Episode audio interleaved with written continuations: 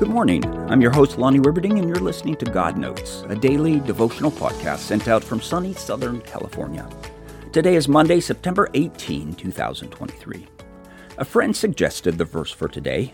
As I began to dig into it, I realized how much is going on here. Too much for a short devotional today, but we will try to scratch the surface. It is an invitation from Jesus to all who are weary and burdened to come and find rest. But he invites us to rest by putting on a piece of equipment that is used for work. Matthew 11, 28 through 30 is Jesus talking. He says, Come to me, all who are weary and burdened, and I will give you rest.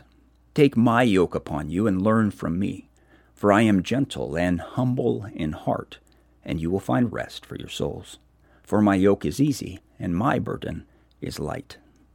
The yoke is a piece of equipment that goes around the neck of two oxen to help them pull a load or plow together.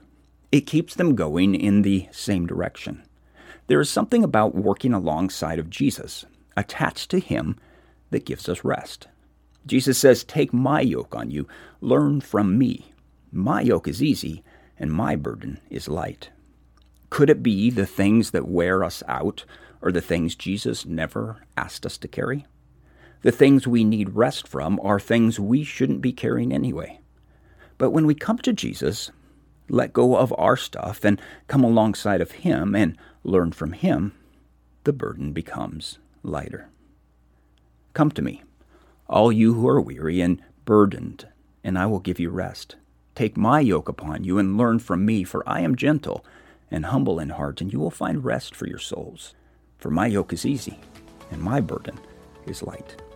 May God bless your day. We'll talk again tomorrow.